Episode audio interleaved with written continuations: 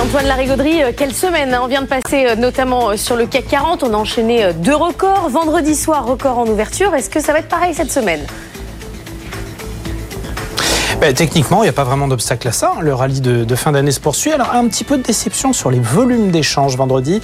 C'était une journée à quatre sorcières. Hein. Après les décisions des banques centrales et dans l'ambiance actuelle, on aurait pu croire à une explosion des volumes, un retour massif des investisseurs au marché actions.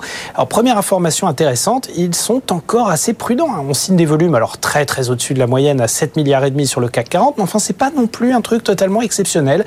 Preuve qu'on s'en garde sans doute encore sous la pédale. Et ça, c'est intéressant, parce que l'année boursière est loin d'être terminée. Mais pour le moment, on garde des munitions. On le voit du côté de Wall Street vendredi soir. Petite, petite séance comme à Paris. Fait assez inhabituel. On a un Dow Jones et un Nasdaq qui finissent en hausse, mais un S&P 500 qui termine en baisse. Alors le Dow Jones en plus signe un nouveau record absolu et un record en clôture, le doublé. Mais les futurs sont maintenant plutôt à la baisse. L'Asie aussi d'ailleurs ce matin. Et tout ça devrait nous donner une ouverture en, en légère baisse du côté des places européennes ce lundi, un peu sous les 7600 pour le CAC 40, mais on reste dans une configuration vraiment haussière pour le moment à un peu plus long terme. Et Antoine, on garde quand même du potentiel parce que la semaine est riche en indicateurs macroéconomiques. Oui, très riche. Hein. Comme je vous le disais, euh, l'année boursière est loin d'être terminée. Franchement, rien qu'aujourd'hui, en Allemagne, on aura l'indice IFO euh, pour le mois de décembre. Hein. Vous savez, c'est l'indice du climat des affaires en Allemagne et il est regardé de près, hein, évidemment, par la BCE.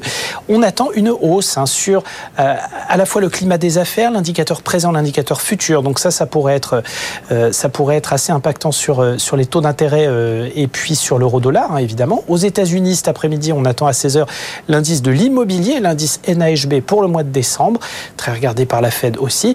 Et puis sur le reste de la semaine, hein, mardi, on aura euh, l'inflation en zone euro, la décision de politique monétaire de la Banque du Japon. Tiens, regardez.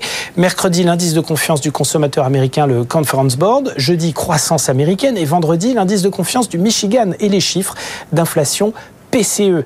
Donc vous voyez encore une, une semaine très riche, euh, juste avant Noël, mais peut-être aussi de quoi mettre de nouveaux records sous le sapin. Merci Antoine, on se retrouve dans 10 minutes pour les cryptos.